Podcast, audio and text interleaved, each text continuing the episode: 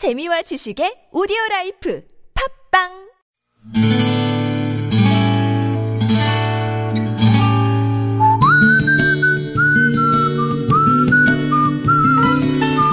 여러분 기억 속에서 여전히 반짝거리는 한 사람.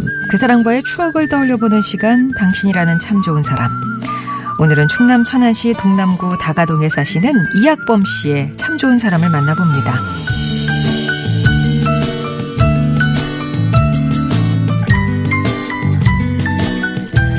저는 전북 고창군 해리면 깡촌에서 사남 일녀 중 맏아들로 태어났습니다.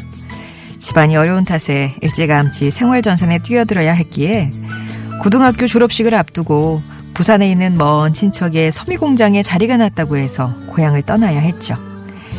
그렇게 19의 나이에 공장 생활을 시작한 저는 급하게 방을 얻어 자취를 시작했습니다.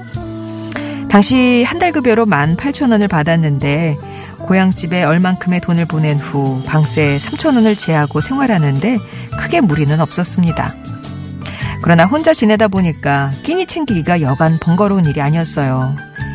그때 아는 형님이 자기가 있는 하숙집에 들어오라고 권했습니다.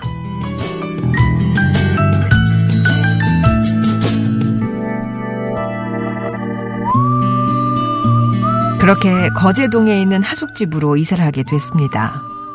하숙생이라고는 저와 그 형님 둘밖에 없었지만 고향에 계신 어머니와 동갑인 아주머니가 차려주시는 따뜻한 밥을 먹을 수 있다는 사실은 그야말로 천국이 따로 없었습니다.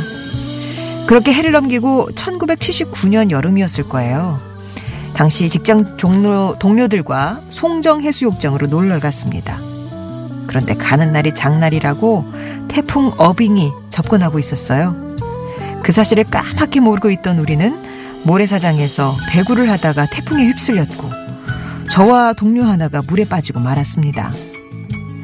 그날 라디오 뉴스를 통해 제가 구사일생으로 목숨을 건졌다는 소식을 접하시고는 놀란 가슴을 쓸어내리며 죽을 끓이고 방에 불을 지피셨다는 하숙집 엄마 김타순 씨. 당신이라는 참 좋은 사람 덕분에 저는 객지에서도 고향집의 정을 느끼며 살았습니다.